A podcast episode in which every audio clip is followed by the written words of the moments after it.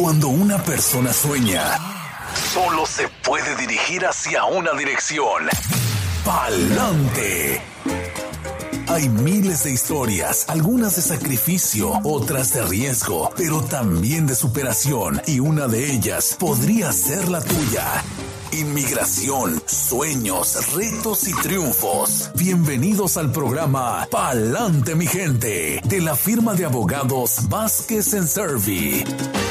Y como siempre con la abogada Bárbara Vázquez. Bienvenida, abogada. Muchísimas gracias, Brenda. Aquí en nuestra programación de todos los martes en Palante, mi gente. Hoy día vamos a estar hablando sobre el anuncio ayer que salió referente al TPS y la decisión que ha tomado la Corte Federal de Apelaciones del Noveno Circuito sobre el litigio que ha estado pendiente ya por varios años. Vamos a estar hablando de eso, pero como siempre les recordamos que la información que reciben por este medio es de carácter general y no sustituye una consulta formal con un abogado que se especialice en la materia de inmigración. Sabemos que ayer la Corte Federal de Apelaciones del Noveno Circuito sostuvo que la administración Trump puede terminar con la protección contra la deportación que el programa de estatus de protección temporal, lo cual es el TPS por sus siglas en inglés, les ofrece a los nativos de cuatro países señalados en ese dictamen, principalmente El Salvador, Nicaragua, Haití y Sudán. Personas beneficiadas bajo el TPS han podido disfrutar de un permiso de trabajo que no solo le permite trabajar legalmente aquí en Estados Unidos, pero también les permite vivir sin el temor de ser deportados mientras que el programa esté en vigor, incluso no obstante a que la persona cuente con una orden de deportación. Adicionalmente, sabemos que personas con TPS también pueden solicitar un permiso avanzado para viajar, conocido como el Advance Parole. Ahora, con este nuevo dictamen de la Corte Federal, la administración Trump podría terminar con el TPS como lo quiso hacer hace tres años. En aquel entonces Trump no pudo terminar con el TPS dado a que de inmediato hubo litigio y el plan fue puesto en paro por un interdicto impuesto en el 2018 por una corte federal en California. Y aunque se espera que el Servicio de Inmigración y Ciudadanía de Estados Unidos no termine repentinamente con el TPS, dado a que previamente ha dado indicaciones de ganar el caso, no lo terminaría de inmediato, la agencia todavía no ha hecho público la acción que tomará tras el dictamen de la Corte de ayer. Sabemos que por lo general, dado a las extensiones que el gobierno ha dado para el TPS, los países de El Salvador, Honduras y Nicaragua tienen una extensión de sus permisos hasta el próximo enero, el 4 de enero del 2021. Y por lo que hemos leído, dado al litigio y las extensiones que fueron otorgadas durante el periodo de litigio, se estima que el gobierno podría terminar la designación del TPS para noviembre del 2021 y los demás países sería para marzo del 2021. Ahora tomamos en cuenta que el ACLU, la agencia sin fines de lucro que litigó el caso de Ramos versus Nielsen, ahora Ramos versus Wolf, ha indicado que va a archivar lo que es una petición para reconsideración en bank. Lo que eso quiere decir es que va a pedir a la Corte que considere que el panel completo de jueces, no solamente el panel de tres jueces, quien fue el que tomó esta decisión ayer, pero sino esto significa que en vez de tres jueces habrán once jueces, si no me equivoco, quienes escucharán y decidirán el tema. Si la petición para la reconsideración de esa decisión tomada ayer es aprobada, entonces los beneficiados bajo el TPS podrían ver que hay una extensión más larga aún. Estamos pendientes de lo que está pasando con esto. También, como ayer no hubo decisión referente a las personas de Honduras, quienes están beneficiados bajo el TPS, y la razón por la cual esto sucedió así es porque el noveno circuito escuchó el caso de Ramos versus Wolf y no el caso de Batari versus Nielsen, que es el caso que se lanzó para las personas beneficiadas bajo el TPS nativos de Honduras, pero se espera que similarmente vamos a tener una decisión igual a la que vimos ayer en ese caso para los hondureños. Estamos pendientes de qué pase en ese caso y le vamos a traer esa información en cuanto sepamos algo. También quería hablarle referente a qué puede suceder dado a este dictamen de ayer. Definitivamente el TPS para estos países ya deja de ser designado y las personas quedan desamparadas. Obviamente el temor es que quedarían en el que tenían previamente a adquirir el TPS. Esto significa que si entraron de manera indocumentada a Estados Unidos, van a regresar a ese estatus de estar indocumentado en el país. Y esto significaría que estarían a riesgo de ser puestos en trámite de deportación. Ahora, para personas que ya cuentan con una orden de deportación y han estado protegidas durante todo este tiempo bajo el TPS, estas personas corren aún un riesgo mayor, dado a que ya puede el gobierno, al terminar con el TPS,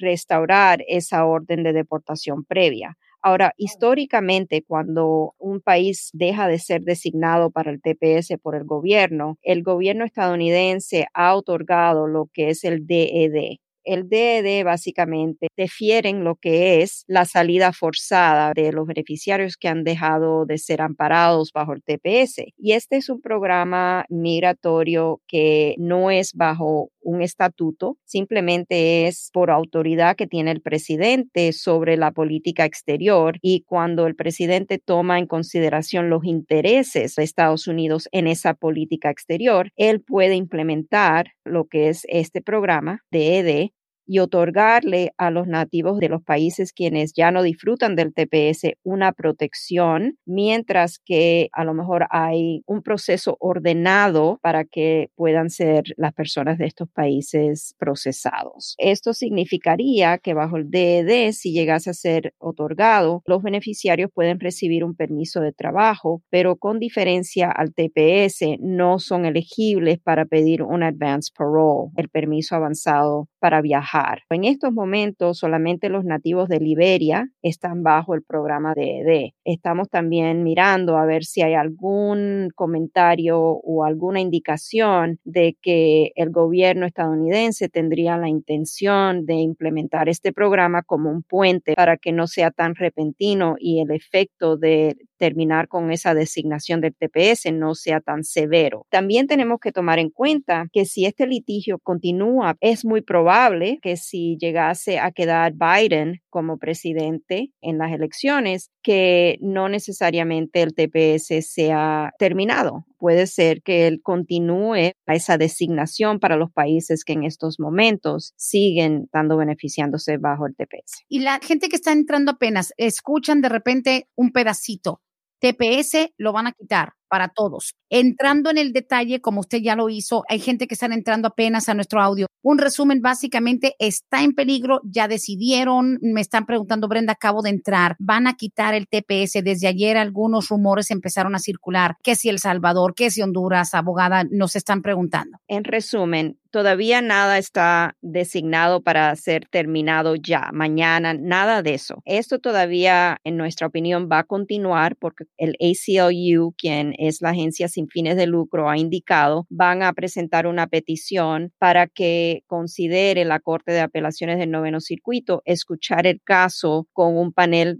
de los 11 jueces en total. Si eso sucede, esto quiere decir que va a ser hasta más extendido el plazo de la designación del TPS. También tenemos entendido, y este es el punto importante, que el gobierno ha acordado terminar con el TPS en el caso de El Salvador. Estamos viendo que podría existir el TPS hasta por lo menos noviembre del 2021 y para los otros países que están dentro del dictamen, en este caso Nicaragua, Haití y Sudán sería para marzo del 2021, cuando se podría ver que termine la designación. Pero nuevamente hay apelaciones que seguramente van a suceder y eso podría extender todavía más aún este debate. Se sabía que en esta presidencia iba a hacer todo el esfuerzo posible para cambiar, dañar, eliminar cuanto programa estaría beneficiando y siempre desde el inicio no abogada el TPS a mucha gente durante ya más de una década les ha dado una sensación de tranquilidad, like we're good, siguen renovando,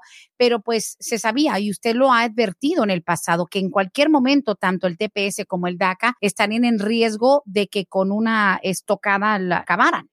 Exactamente, y parte del problema con el TPS es que aunque es un estatuto, no es simplemente un programa como lo es DACA. DACA yo creo que corre más peligro que lo que puede correr el TPS en realidad, porque el TPS es un estatuto, pero la Corte ayer lo que decidió razonó es que no tiene jurisdicción la Corte para básicamente una revisión judicial de lo que es el proceso administrativo, que es el APA, que básicamente ellos dicen, la Corte no tenemos nosotros los jueces la autorización bajo la ley del TPS para revisar judicialmente si el gobierno ha violado o si el terminar con el TPS sería en violación de los procesos administrativos bajo la ley de APA. Exactamente, Brenda, yo creo que estamos en un momento clave para que las personas quienes están con TPS, por lo menos como mínimo, y esto es algo que sí he dicho muchas veces, cuando esto ha surgido, hubo un tiempo donde no hablamos mucho del TPS porque estaba todavía todo esto en litigio, y ahora que vuelve el TPS a las noticias, yo creo que es importante que las personas con TPS por lo menos vayan a una consulta con sus abogados, si es que tienen representante legal en su caso,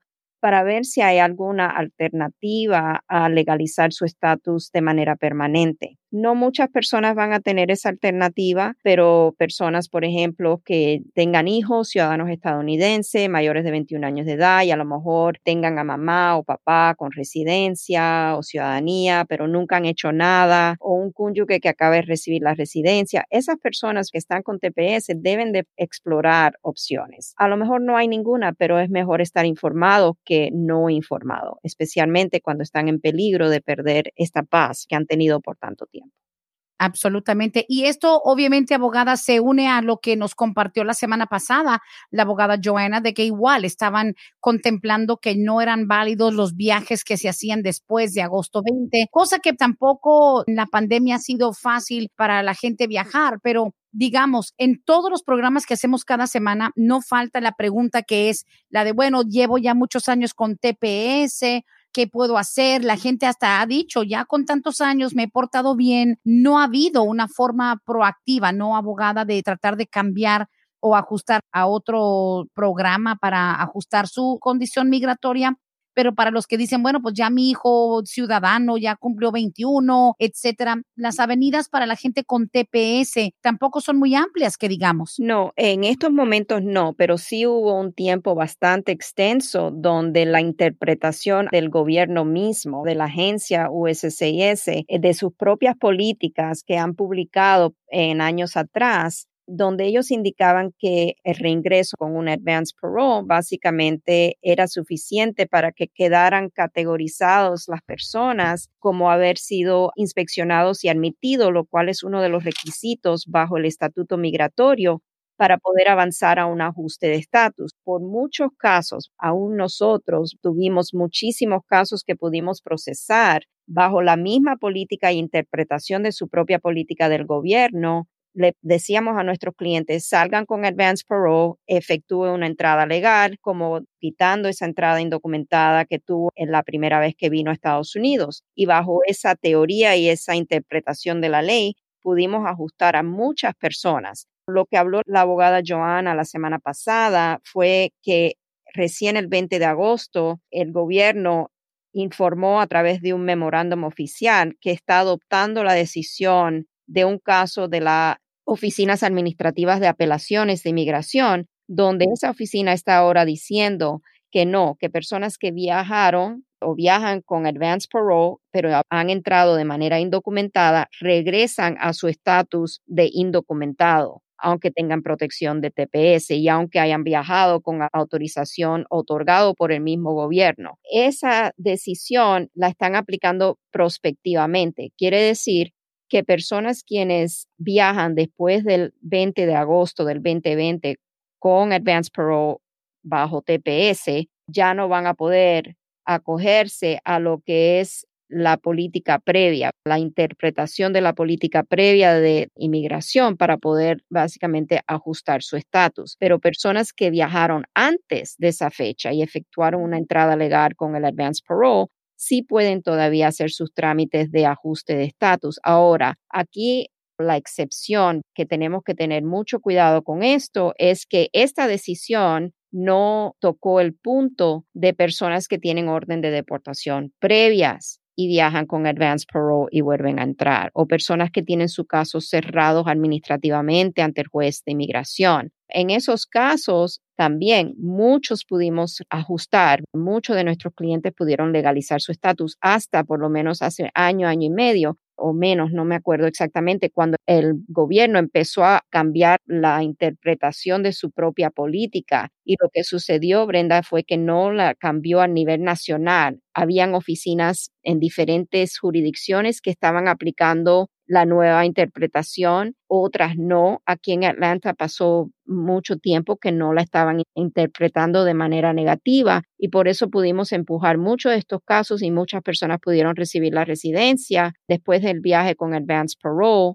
aunque hayan tenido una deportación previa. Y esto está en litigio en estos momentos. No todo está perdido, como explicó la abogada Joana la semana pasada. Hay casos en litigio y estamos también con el dedo en el pulso esperando una decisión sobre esos casos para entonces poder aconsejarle a todos esos clientes que han sido denegados por la mala interpretación, en nuestra opinión, del gobierno de su propia política.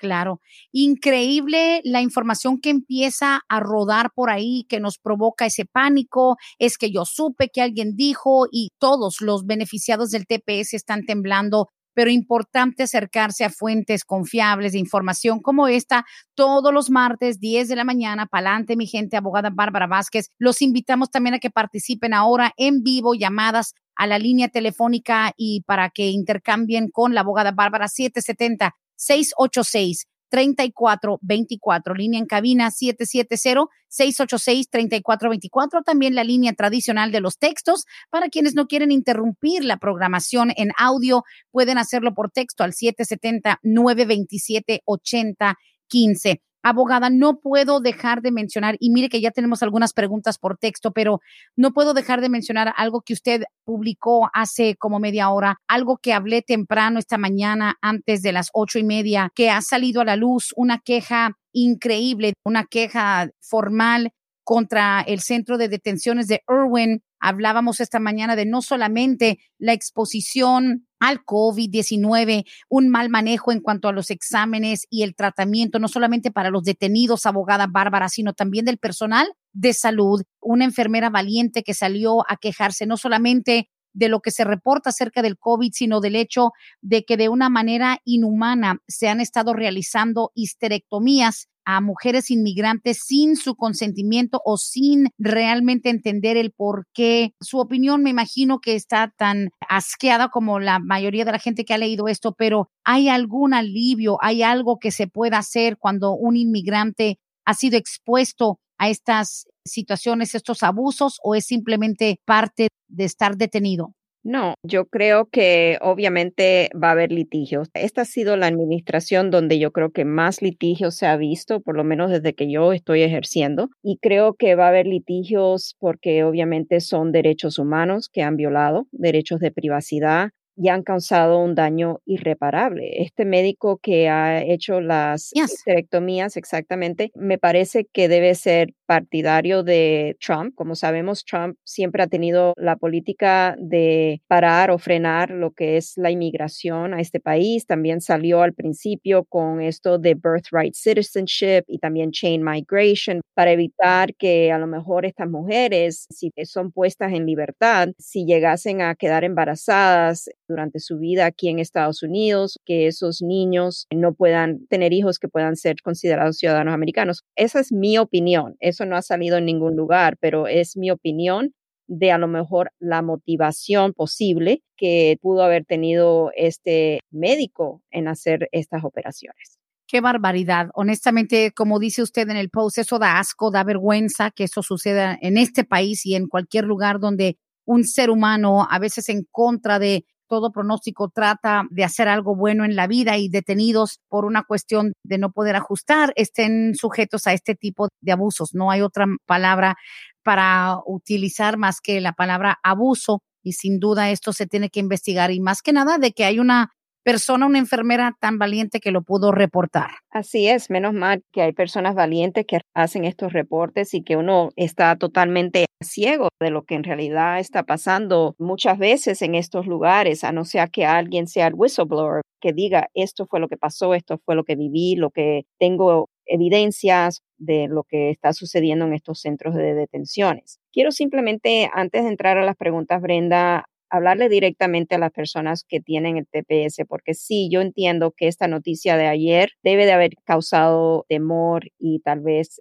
muchos rumores, pero en mi opinión, no es de tener temor. Las personas deben de mantener la calma, tener y mantener su fe, que todo básicamente de un momento a otro podría ser resuelto a su favor. Sabemos que esto es un año electoral. Si no hay nada más, por lo menos tener fe de que esta pesadilla que hemos vivido estos años bajo esta administración termine con una nueva elección en noviembre de otra persona que tenga más consideración sobre el aporte y lo que hace este país grande, que son las personas de diferentes naciones. El temor hay que dejarlo aparte, pero tenemos que también estar bien informados y por eso es mi llamado a las personas con TPS de no quedarse con brazos cruzados, explorar con una conversación con su abogado si hay alguna otra opción, si llegase a terminar la designación del TPS. Así es. Wow, con la abogada Bárbara Vázquez, pa'lante mi gente, y como siempre la invitación a que hagan sus preguntas por medio de la línea telefónica 770-686-3424. Ya tenemos unas cuantas preguntas, abogado. La primera la mandaron desde ayer, por cierto, dice, para mañana en tu show, Brenda, con la abogada, ¿cuántas veces se puede apelar una orden de deportación o estoy equivocada? Gracias. Usualmente cuando hay una orden de deportación, la persona puede apelarlo. La primera instancia sería con la Junta de Apelaciones de Inmigración. Si la Junta de Apelaciones de Inmigración deniega esa apelación, entonces la persona podría apelar la decisión a la Corte Federal del Distrito donde se encuentra y de ahí podría seguir en las apelaciones, pero todo tiene que depender mucho del punto, el estatuto que la persona esté apelando y si la Junta de Apelaciones deniega el caso, eso abriría el paso para que la persona tome el próximo paso de apelación a la Corte federal. Listo, pues importante saber que lo que se puede y lo que no se puede hacer. Más que nada también abogada, la gente dice, vale la pena porque tengo que seguir pagando por un proceso que igual no sé cómo va a ser el resultado, ¿no? Correcto, y eso es otra cosa que siempre deben de explorar. Un abogado nunca le puede decir exactamente las probabilidades de ganar un caso, porque no somos los adjudicadores. Simplemente le podemos explicar a los clientes qué argumentos hay, si el argumento tiene mérito, si es un argumento fuerte, porque a lo mejor está respaldado por decisiones ya que han sido tomadas previamente, por a lo mejor una corte del circuito donde se va a presentar el caso. A lo mejor hay decisiones por la Junta de Apelaciones misma que respaldan la apelación que vamos a intentar archivar. Es siempre tener en cuenta una información educada para entonces decidir si vale la pena o no gastar el dinero para seguir peleando el caso. Así es. Bueno, sigan haciendo sus preguntas. Dice aquí, nosotros somos una familia de Venezuela, entramos pidiendo asilo político, llevamos ya un año esperando. Dice, soy yo, mi hermana y mi hermano, todos con nuestras familias. El mensaje es un poquito complicado, pero resumo diciendo que esa familia, digamos, de tres hermanos venezolanos y sus respectivas familias han decidido la probabilidad de mudarse a Salt Lake City, Utah, que porque según hay como una migración, un éxodo de venezolanos que al parecer se dan cuenta que las probabilidades de su caso migratorio ser aprobado del asilo para venezolanos es mejor allá. Dice, nos podría dar un análisis la abogada Bárbara de las probabilidades de un caso de asilo político de venezolanos ser aprobado en Atlanta versus irnos a Utah. No sé por qué Utah en particular, abogada, pero hay probabilidades distintas de acuerdo al estado a donde se muden. Básicamente lo que tenemos que siempre recordar, la ley de inmigración es una ley federal, aplica, el estatuto migratorio es igual no importando del estado donde la persona vive. Ahora, si hay a lo mejor casos favorables que han salido, a lo mejor por el circuito donde es que acoge al estado de Utah, a lo mejor el caso podría ser más fuerte dependiendo de los factores del caso presentado, utilizando los casos de ese circuito como respaldo para hacer los argumentos. Eso es uno. Pero tomamos en cuenta también que si el caso de esta familia está en pasos iniciales, queriendo decir con esto que a lo mejor todavía ni han tenido una entrevista con un juez de inmigración y están en esa etapa de que todavía van a tener que presentar su caso ante el tribunal de Inmigración, lo que le puedo decir es que Atlanta no es una jurisdicción favorable. Aquí en Atlanta, el 2% de los casos de asilo en general, no estamos hablando de por países porque esa información no la tengo a mano, tendría que hacer un estudio de eso. Por lo general, el 2% de los casos de asilo son aprobados por el tribunal aquí en Atlanta. Es una jurisdicción muy dura por estas razones, a veces personas buscan mudarse a otra jurisdicción para a lo mejor tener oportunidades de un dictamen más favorable.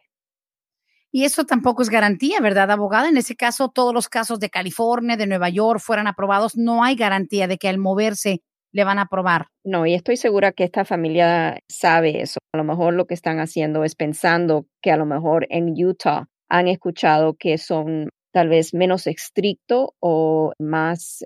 Más generosos, digamos. Exacto, que pueden salir favorecidos en cambiarse de jurisdicción. Bien, es cierto, wow.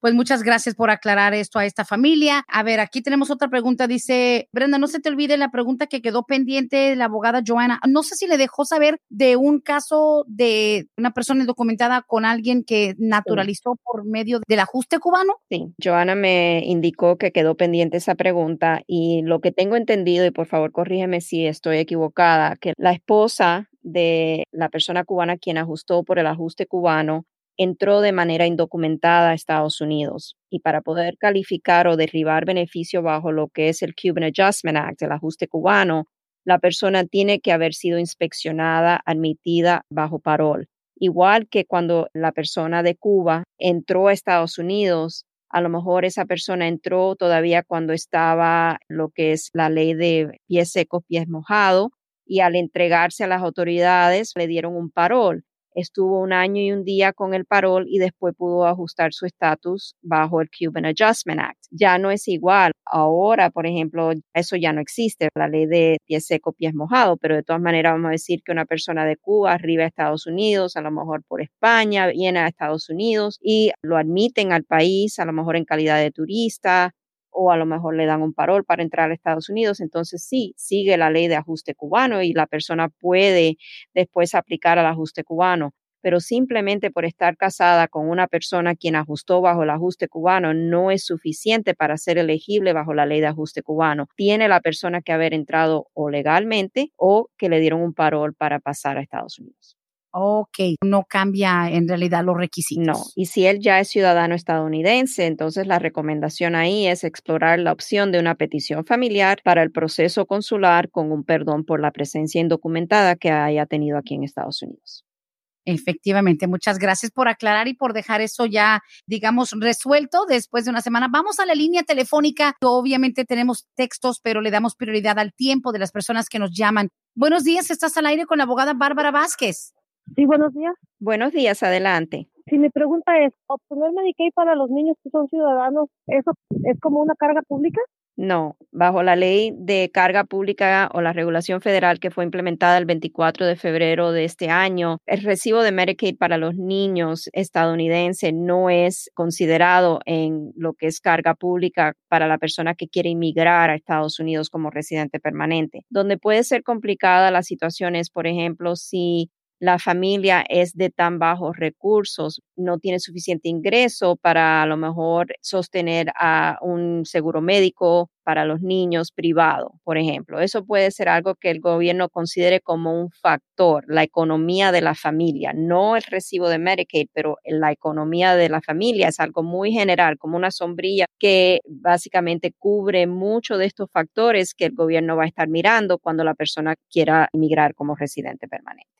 Muchas gracias. De nada, cómo no. Gracias a ti, buen día. Continuamos con las preguntas, también algo similar. Dice, mi esposo está en un proceso de cancelación de la deportación. Él se enfermó del COVID-19 y fue internado en el hospital. Estuvo casi tres semanas. Como se sabe, el hospital mandó las facturas y son casi 50 mil dólares. El hospital dijo que podíamos aplicar para una ayuda financiera que da el hospital y que el monto a pagar se reduce. Mi pregunta para la abogada es, si mi esposo aplica para esa ayuda financiera, ¿le perjudica en algo en su proceso de migración, en este caso con cancelación de la deportación? No, la razón por la cual no le va a perjudicar es por el hecho de que cuando la persona está en trámite de deportación ante el juez de inmigración, ya sea cancelación de deportación o sea un trámite para el ajuste de estatus, en esa jurisdicción que es el Tribunal de Inmigración, no requieren lo que es el affidavit de autosuficiencia, no requieren demostrar ese punto de no ser carga pública para los Estados Unidos, específicamente en este caso de lo que es cancelación de deportación. En el caso de este señor, él está pidiendo la cancelación de deportación. Ahí no va a entrar el tema de lo que es la carga pública. Si fuera un tema donde la persona está tratando de ajustar el estatus, sí le van a pedir al patrocinador siempre que cumpla con el affidavit de manutención y que el patrocinador demuestre muestre que tiene suficiente ingreso para poder sostener a esta persona y no se convierta en carga pública, pero no le van a pedir bajo la nueva regulación federal lo que es el affidavit de autosuficiencia. Seguimos con las preguntas aquí con la abogada Bárbara Vázquez. Y por cierto, aprovecho para darles el número directamente en las oficinas de Vázquez y Servi. Es el 678 303 0018 678 303 0018. Dice por acá una persona naturalizada perdió su certificado, pero ya llenó la solicitud para uno nuevo. ¿Puede este padre solicitar la ciudadanía con la constancia del pago para su hija, que es menor, que nació en República Dominicana, pero ya vive aquí como residente. Como quien dice, él no tiene su certificado de naturalización, pero ya pagó para pedir otro. ¿Eso le basta el comprobante de pago? Nunca me ha tocado eso. Yo le diría que va a ser bien difícil porque cuando él se presente, por ejemplo, va a sacarle lo que es el pasaporte estadounidense a la niña, quien ya está aquí, menor de 18 años de edad, entró como residente permanente o se hizo residente aquí, le van a exigir pruebas de que él tiene ya la ciudadanía. El comprobante de que pagó para el duplicado no necesariamente quiere decir que es prueba de que él es ciudadano estadounidense. Ahora, si él tiene un pasaporte estadounidense, tal vez con esa prueba y el recibo de que ya pagó para el duplicado de su certificado de naturalización, puede ser que sí lo acepten para poder hacer el trámite pues bueno, depende para qué lo van a necesitar. Siguiente pregunta dice, no digas mi nombre, por favor, ¿no habrá alguna excepción para los muchachos que tienen DACA si piden un permiso de emergencia? Lo que pasa, mi hijo tiene DACA y su papá en México murió hace tres días. No lo dejarán viajar, él nunca ha fallado en su DACA, lo ha renovado siempre. Sí, sabemos que hay excepción para propósito de pedir el advance parole, pero como el gobierno ha indicado que tienen que demostrar que hay una base, a lo mejor esto califica definitivamente como una base de emergencia, una base humanitaria por la necesidad del viaje. En este caso, yo le diría aplique para el advance parole demuestre desafortunadamente que el papá ha fallecido y el joven necesita viajar y ver si le otorgan ese advance parole. Dado que ya el papá falleció, no necesariamente lo podemos categorizar como una emergencia porque eso usualmente cuando la persona está grave y el familiar quiere viajar, a veces podemos pedir que otorguen el advance parole de manera de emergencia, porque a lo mejor la persona ya está en las últimas. Pero en este caso ya el señor ha fallecido. Yo creo que la necesidad del viaje a lo mejor puede seguir siendo una necesidad humanitaria. Yo creo que vale la pena pedir el advance parole. Claro. Y digamos, en todo caso, este muchacho se le murió el papá hace tres días, pero ¿cuánto se tardaría? En el mejor de los casos, like in the best of scenarios, ¿cuánto se tardaría él en recibir una respuesta? Déjeme ver lo que están proyectando aquí el sitio de inmigración.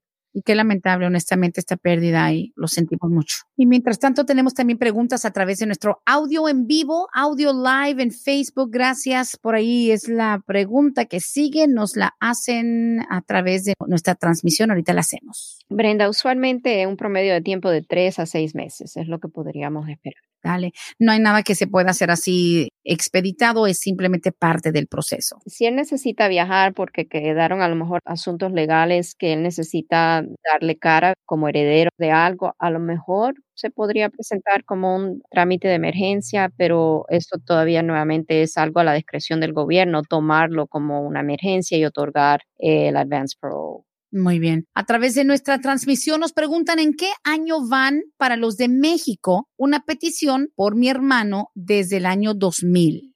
Van en la fecha de prioridad del 22 de junio de 1998. 98, eso falta un poquito.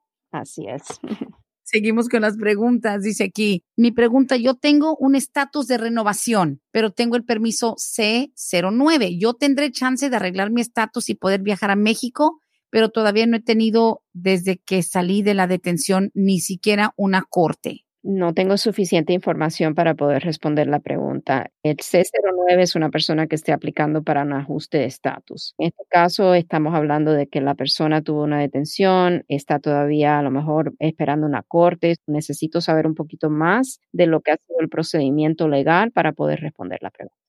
Bueno, si tiene la oportunidad de esa persona de llamarnos, así la abogada le puede hacer algunas preguntas de seguimiento. 770-686-3424. Pueden llamar todavía en lo que nos queda de programa, unos 15 minutos. Siguiente pregunta, la tenemos por acá. Dice, ¿a los cuántos años un hijo que está en el ejército puede pedir a sus papás. Yo entré ilegalmente de Guatemala, pero mi hijo tiene 19 años, está por entrar al Air Force. Gracias. Para hacer la petición familiar, un hijo tiene que tener 21 años de edad. Esa es la ley, no obstante a que el hijo esté en el ejército. Ahora, si la persona entró de manera indocumentada, el padre que hace esta pregunta entró de manera indocumentada, al entrar el hijo al ejército, a lo mejor el padre podría calificar para un parole in place, lo cual entonces, al ser otorgado el parole in place, le daría el beneficio de un permiso de trabajo y así podríamos extender o pedir la renovación del parole in place y continuar con permiso de trabajo hasta que el hijo cumpla la edad necesaria, los 21 años, para hacer la petición familiar y el padre su estatus aquí en Estados Unidos. Así es. Aquí la siguiente pregunta dice, el DACA de mi hija se va a vencer en abril del 2021. Queremos renovar, pero ya con estos atrasos, ¿Qué nos dice la abogada? Si se vence antes de que le llegue el permiso y quería saber si en esta renovación solo le van a mandar el permiso por un año y va a cambiar el precio.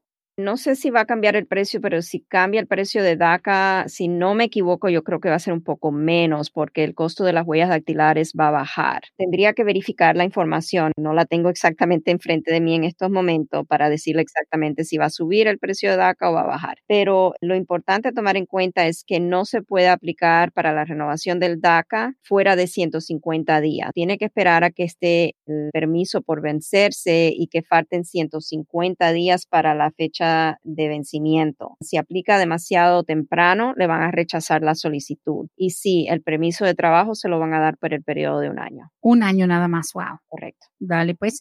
Siguiente pregunta dice, para los que estamos esperando visa U, yo hice todo mi papeleo en el 2014, aún no he escuchado nada. ¿Para cuándo me toca un permiso de trabajo y si me puedo adelantar? ¿La abogada me puede ayudar? Le puede ayudar a investigar si es que ya el tiempo de procesamiento para lo que es el estatus U, ponerlo en lista de espera. Lo que tengo entendido aquí es que esta persona todavía no ha recibido una notificación indicando que ha sido puesto en lista de espera. Esto es el primer paso y para ser puesto en lista de espera, el gobierno está indicando que van en la fecha de solicitudes que fueron entregadas el 12 de diciembre del 2015. Si esta persona tiene su solicitud entregada desde el 2014, ya ha pasado el tiempo. Sería investigar la razón por la cual todavía no ha sido notificado de ser puesto en lista de espera para entonces ser elegible al permiso de trabajo. Muy importante, si se cambió de dirección y no notificó a inmigración de la dirección directamente a inmigración, puede ser una de las razones por la cual a lo mejor no tiene notificación de algo sobre su caso. Lo otro puede ser si recibió a lo mejor en el transcurso de la adjudicación un pedido para más evidencias o que clarificara algún punto que no quedó claro cuando se sometió la solicitud. Entonces eso puede atrasar un poco la decisión de inmigración en ponerlo en la lista de espera. Muy bien.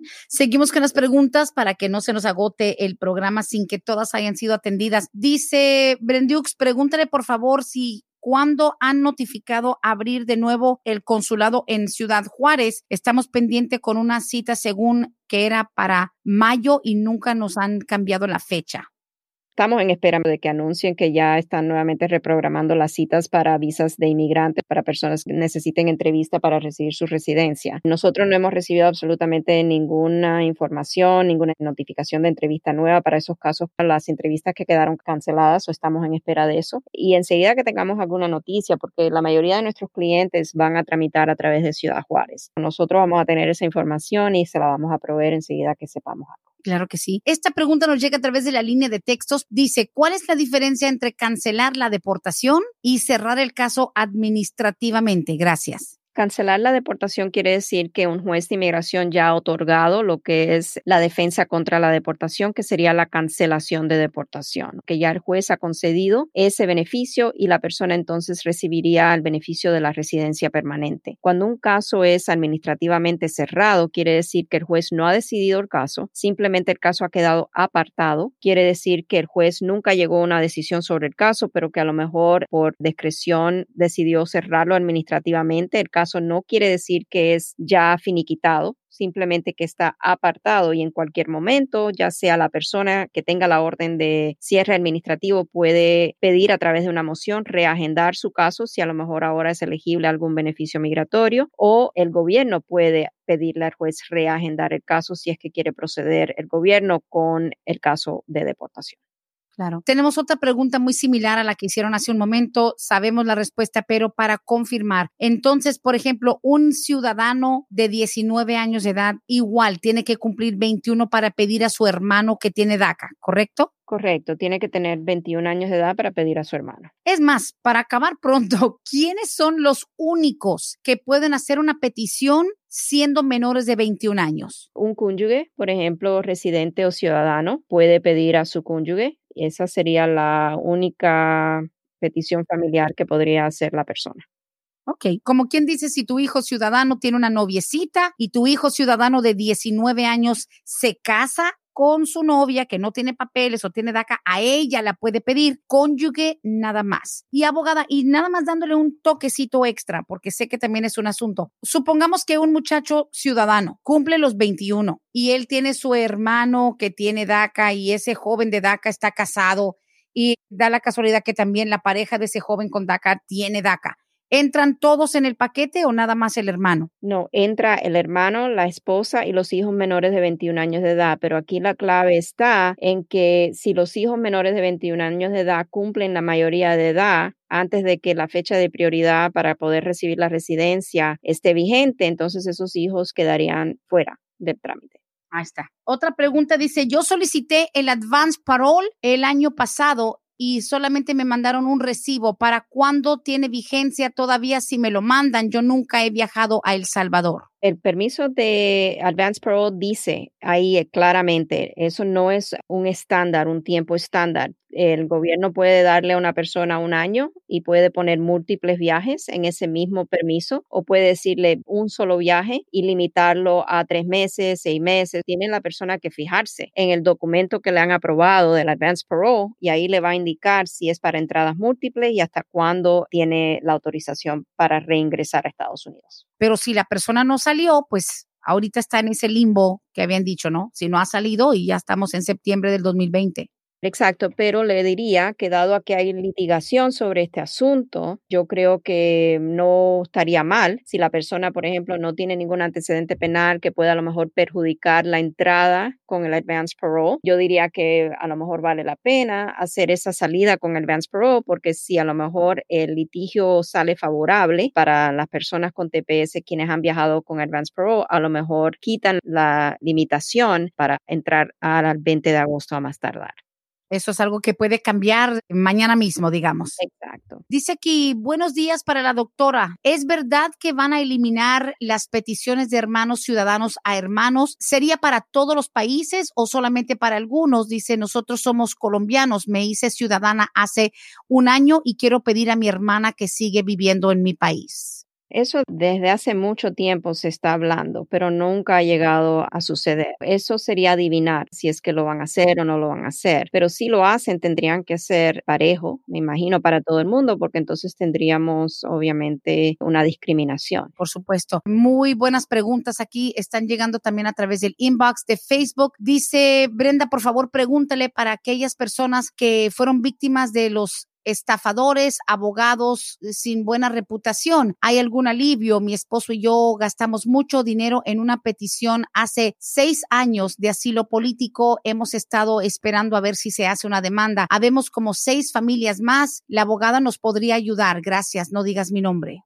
Tendríamos que ver, hubo un abogado en Alabama, por ejemplo, yo sé que aquí a lo mejor podría suceder también, pero en Alabama hubo un abogado que le desestimaron la licencia porque llenó muchas solicitudes de asilo político con información fabricada y simplemente le daba a firmar a la persona la solicitud sin en realidad explicarle el contenido de esa solicitud. Ahora, los casos de estatus U a veces se pueden lograr cuando hay un perjurio que ha sido cometido por la persona, en este caso sería el abogado, como fue en el caso del abogado en Alabama, que le pusieron cargo de haber cometido perjurio y las personas quedaron afectadas. En uno de nuestros casos que tenemos así, tenemos otro que está pendiente, sí pudimos conseguir una certificación en base a que el perjurio cometido es uno de los crímenes categorizados para poder pedir el estatus U. Por eso le digo, tendríamos que ver, tendríamos que estudiar a ver qué fue lo que puso la persona o el abogado en la solicitud de asilo, qué participación tuvo la persona y entonces sería cuestión de que la orden pública quisiera dar esa certificación. En el caso de Alabama hubo la involucración de la orden pública. El abogado fue condenado y la licencia fue desestimada. Pero si en este caso son víctimas sin haber dado parte a las autoridades de este delito, entonces sería, yo creo, difícil comprobar el perjurio y a dónde pediríamos nosotros la certificación. Sí, es cierto. Muy bien.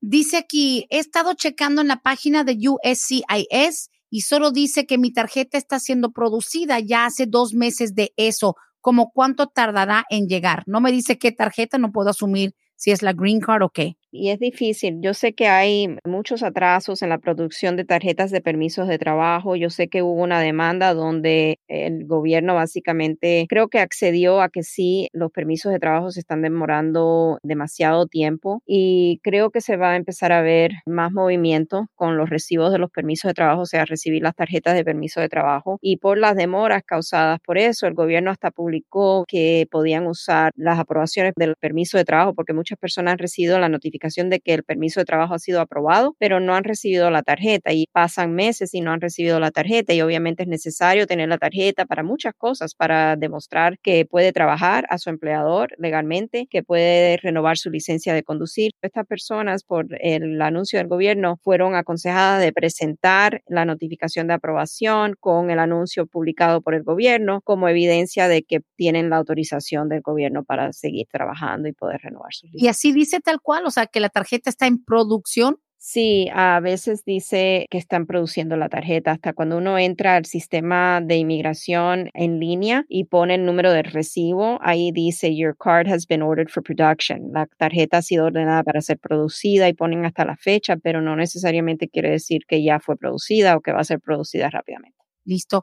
Seguimos con las preguntas, ya se nos agota el tiempo, dice, eh, y esta es un poquito general, dice, ¿cuánto tiempo dura el proceso para el perdón, para proceso consular, dice, de un esposo residente permanente pidiendo a su esposa? Gracias. El proceso consular depende de la etapa en que esté. Si ya, por ejemplo, el caso ha sido enviado al Centro Nacional de Visa y simplemente la persona está en fila para la entrevista y no necesita de un perdón tradicional, o cuando llega a la entrevista ya lo del perdón está resuelto porque fue aprobado el perdón acá. Eso, el tiempo va a depender de la embajada y discúlpeme que no tengo un tiempo exacto porque ahora con lo del COVID es imposible decirle va a demorar seis meses, va a demorar un año, pero antes de la pandemia, para, por ejemplo, de Ciudad Juárez. Estábamos esperando a veces hasta un año para que Ciudad Juárez programara esa entrevista.